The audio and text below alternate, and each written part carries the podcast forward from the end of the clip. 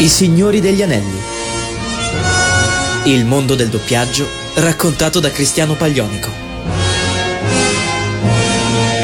Salve a tutti cari amici di Radio Animati, mi presento a voi. Chi vi parla è il vostro Cristiano Paglionico di quartiere. Prima che me lo chiediate, no, non posso dondolarmi fra i palazzi della città sparando ragnatele. Non sono Spider-Man, scusatemi. Vi do però il benvenuto alla primissima puntata della mia rubrica, I Signori degli Anelli. Tranquilli, non dobbiamo metterci in viaggio verso Mordor per distruggere un anellino malvagio. Non c'è nessun unico anello in grado di bramarli tutti, ghermirli tutti. Non dobbiamo salvare la terra di mezzo, il mondo non è in pericolo. Potete tirare un sospiro di sollievo. Ma un viaggio lo stiamo comunque per iniziare ed è un viaggio a cui credetemi dovete essere pronti, sia fisicamente che psicologicamente. È un viaggio nella storia di un settore artistico meraviglioso che ha caratterizzato, che ancora caratterizza il nostro paese ed è un simbolo di qualità in tutto il mondo. Che che ne dicano infatti i detrattori online e non, l'Italia è il miglior paese al mondo nell'arte del doppiaggio. Ma perché dovreste sentirne parlare da me? Che cosa vi dovrebbe interessare di quello che posso dirvi io? Perché dovreste seguire i Signori degli Anelli? Perché è una rubrica che mi viene dal cuore. È qualcosa che parte da un appassionato per delle persone che spera possano essere degli appassionati. Sì, lo confesso per la prima volta in radio proprio qui davanti a voi, sono un aspirante, una persona che vorrebbe nella vita essere un attore e fare il doppiatore, magari per soddisfare quel suo desiderio, quel suo sogno di bambino, di divenire parte di quelle storie che tanto lo facevano sognare, che lo facevano evadere dalla sua quotidianità e sognare un domani di diventare un attore, di diventare un doppiatore, di diventare parte parte di quello stesso mondo che tanto desiderava non fosse così lontano da lui. È un argomento quindi che, come potete facilmente intuire, è molto personale, è molto importante per me e parlarne emozionalmente è davvero molto molto complesso, quindi scusatemi se ogni tanto mi sentite così tanto agitato con la voce rotta dall'emozione, spero di essere una buona guida per voi. Come quindi potete facilmente aver capito, l'argomento sì, è molto importante ed è altrettanto però importante per me far arrivare una corretta informazione sul doppiaggio, perché nel corso degli anni è un settore che ha ricevuto sempre più esposizione mediatica, perdendo, nel bene e nel male, una sua caratteristica iconica, ovvero quella di avere delle voci nell'ombra essenzialmente. Infatti nell'ultimo decennio l'avvento dei social soprattutto ha permesso alla professione di moltiplicare la propria visibilità, soprattutto grazie a dei membri di spicco che hanno saggiamente investito il loro tempo per portare all'attenzione dei media, cartacei online che fossero, il modus operandi e le storie che si c'erano dietro lo schermo, insomma la vita al di là del doppiaggio e nei limiti del possibile anche quella in sala. Non va infatti dimenticato che non tutto quello che accade durante la lavorazione di un doppiaggio può essere raccontato, è un esempio esempio molto recente che abbiamo avuto proprio in ambito europeo, non italiano per fortuna, è stato il caso del doppiatore spagnolo di Evan Peters, ovvero l'X-Men, il Quicksilver degli X-Men della Fox, che è stato però reingaggiato dalla Disney per tornare in WandaVision e il cui ritorno era stato spoilerato su Twitter dal suo doppiatore spagnolo. Insomma, una vera scemenza, una leggerezza colossale da parte del doppiatore che ha così permesso alla casa di attivare l'NDA che lui aveva firmato ed è stato multato e poi in seguito addirittura escluso dal resto della produzione. Non sono questi gli NDA di cui mi sentirete forse lamentare in futuro, questi sono NDA per quanto mi riguarda giustissimi, perché proprio in virtù di quello che avevo detto poc'anzi, ovvero che si è persa un po' quell'iconicità di avere delle voci nell'ombra, molto lontane dal nostro vivere, dal nostro vissuto quotidiano, forse si è abbattuta un po' troppo la barriera che c'è fra l'attore, il doppiatore, e il pubblico. Se un tempo infatti, boh, quasi si poteva avere un'aura hollywoodiana, una sorta di riverenza nei confronti di questi attori, sono così distanti da noi, non li incontreremo mai, non li conosceremo mai.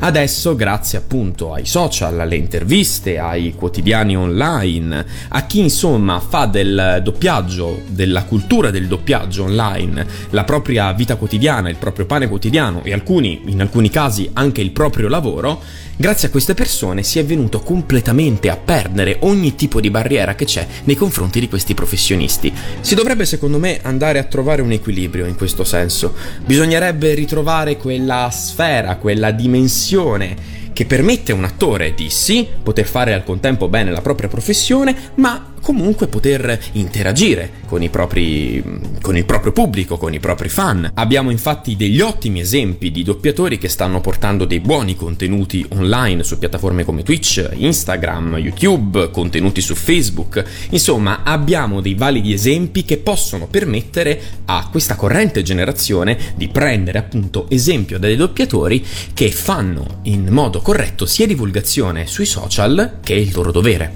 È infatti mia opinione che l'abbattimento di questa barriera non abbia fornito proprio la visione corretta della dimensione di questo lavoro, ovvero abbia sdoganato un po' troppo il vabbè se lo possono fare loro che hanno tutta questa visibilità, lo posso e lo voglio fare anch'io.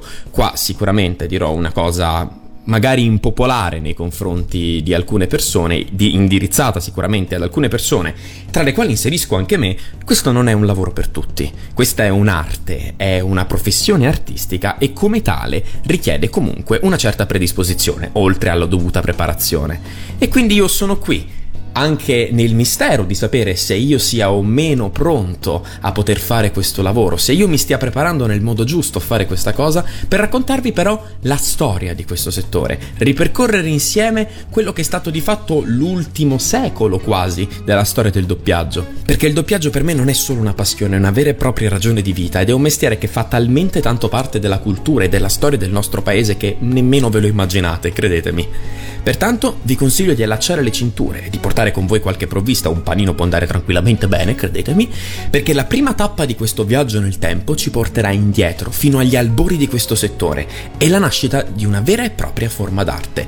Ma prima ci andiamo ad ascoltare la primissima canzone di questa rubrica e poiché la prima puntata non è così tanto tematica da permetterci di fare una scelta tematica della canzone, ho scelto una delle mie canzoni preferite di sempre e che fa proprio del concetto di vagabondare, girovagare, di eseguire una sorta di rapsodia di emozioni, il suo cavallo di battaglia. La voce intramontabile di Freddie Mercury nell'intramontabile brano dei Queen, Bohemian Rhapsody. Is this the real life? Is this just fantasy? Caught in a landslide, no escape from reality. Open your eyes, look up to the skies and see. I'm just a poor boy, I need no sympathy. Because I'm easy come, easy go, little high, little low. Anyway the wind blows doesn't really matter to me.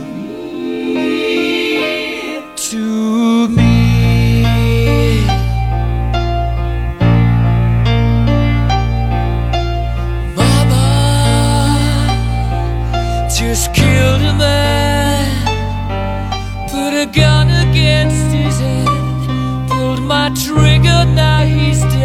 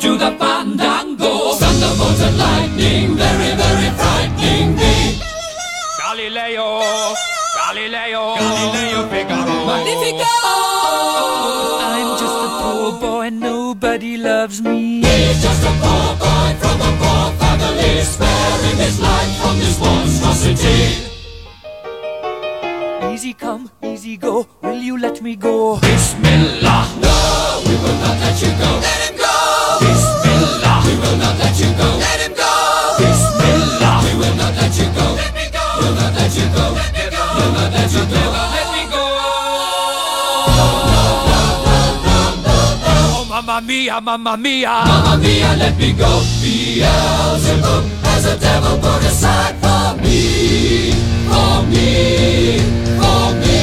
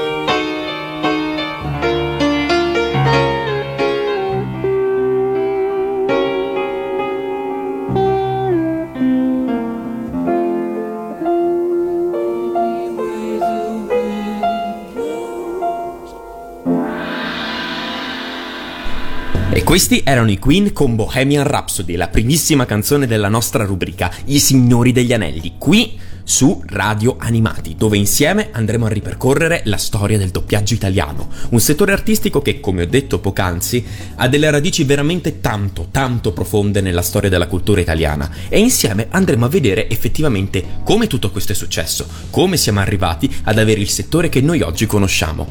Ma prima di tutto Facciamo un piccolo cappello, facciamo un'introduzione per gli spero pochi che non sono ancora avvezzi all'argomento. Se che è il doppiaggio? Che cos'è il doppiaggio?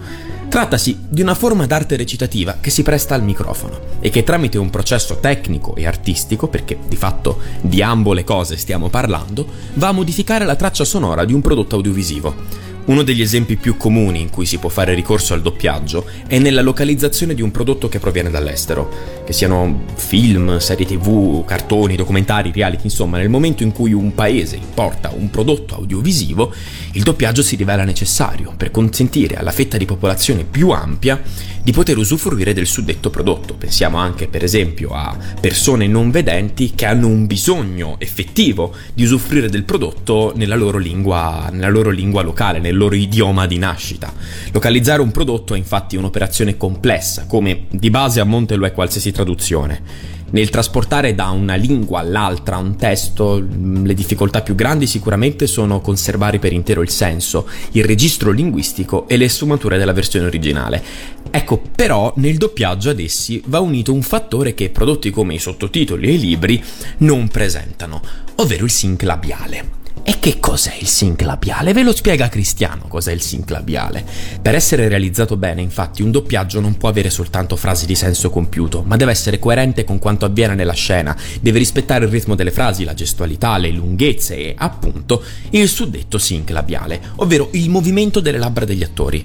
E dato che è molto raro che la traduzione più fedele abbia anche la stessa lunghezza della frase originale, È compito del dialoghista in quel caso modificarne la costruzione affinché si possa raggiungere una sincronizzazione soddisfacente. Per farlo, a quel punto, è inevitabile, è inevitabilmente necessario prendersi delle libertà rispetto alla traduzione più grammaticalmente corretta, ma per favore diffidate di coloro che facendo leva proprio su questa cosa definiscono il doppiaggio una storpiatura, una distruzione del prodotto originale. Per favore, ve ne prego, come in ogni traduzione, il copione di un prodotto da doppiare è frutto di un compromesso. E se da un lato si perdono alcuni tratti, sì, anche importanti dell'opera originale, dall'altro, per mezzo mezzo del doppiaggio, otteniamo un prodotto fruibile da milioni di persone in più, come detto poc'anzi, per esempio, proprio le persone non vedenti che possono usufruire soltanto di un prodotto tramite il comparto audio. E per mezzo di un buon gruppo di doppiatori, tra l'altro, si aggiungono quelle capacità interpretative che sono fondamentali a rendere il risultato naturale, il risultato un buon prodotto, una buona restituzione recitativa. Ricordiamo, tra l'altro, che tutte le tecniche di localizzazione, quindi anche i tanto amati sottotitoli, sono frutto di un compromesso e vivono i problemi della traduzione, ma senza di esse sarebbe impossibile per una larga parte della popolazione di un paese fruire di molti prodotti audiovisivi stranieri, che a differenza del passato necessitavano dei suddetti compromessi. Per chi non lo sapesse, penso in pochi, alla sua nascita infatti il cinema era esclusivamente un'arte visiva e in seguito, con l'aggiunta di testi alla pellicola e musica e più avanti dell'audio, se ne sono ampliate le prospettive e soltanto nel 1926 è nato il cinema sonoro, diversi anni dopo la nascita del cinema effettivo da parte dei fratelli Lumière. Poi, nel 29, dopo tre anni di sviluppo, la pratica si è diffusa in tutto quanto il mondo, decretando la fine dell'epoca del cinema muto. Sin dall'inizio, però, furono veramente ma veramente tanti i problemi introdotti con il sonoro. Per farne il più eclatante come esempio, nel 1927 il mercato del cinema americano subì un calo incredibile e parliamo del più grande esportatore di pellicole in Europa. I cinematografi europei, infatti, non erano attrezzati per proiettare pellicole sonore, non ne avevano letteralmente i mezzi e in più alcuni regimi erano restii alla proiezione di film che non fossero in lingua locale. In questo periodo, infatti, in Italia i film sonori di importazione venivano ammutoliti e venivano aggiunte delle didascalie intervallate alle immagini, trasformando sì, di fatto, il film in muti, ma allungando notevolmente la durata degli stessi fino a quasi raddoppiarla. Un lavoraccio e una soluzione economicamente non sostenibile. Data la mole di lavoro richiesta per questa pratica, aggiunta poi allo snaturamento che essa portava proprio al film in sé per sé, si dovette cercare una soluzione, un'alternativa. Tuttavia il problema maggiore restava come pubblicare un film parlato in una certa lingua in un altro paese che però ne utilizzava una diversa. Di certo non c'erano problemi dall'America all'Inghilterra, ma dall'America all'Italia? Il doppiaggio non era ancora stato inventato. Le grandi case di produzione statunitensi, per non perdere il mercato europeo per via della barriera linguistica, decisero quindi di ricorrere a una metodica un po' avanguardistica, ma molto macchinosa. Lo stesso film veniva girato più volte in diverse lingue per farlo comprendere le altre nazioni. Alcune volte venivano sostituiti gli attori di contorno con altri attori improvvisati, ma che parlassero quella lingua straniera, questo era fondamentale e a volte gli attori di contorno rimanevano gli stessi, ma si improvvisavano poliglotti o si facevano doppiare dal vivo con voci straniere fuori campo dietro le cineprese che parlavano, mentre altri attori davanti alla cinepresa recitavano muovendo solo la bocca fingendo di parlare, recitando quindi muti. Insomma, anche qua il miasma della disperazione. Gli attori principali però dovevano rimanere sempre gli stessi ed erano perciò costretti a recitare tutte le differenti versioni in tutte quante le lingue. L'esempio più conosciuto a tal proposito sicuramente sicuramente è quello dei comici Stan Laurel e Oliver Hardy.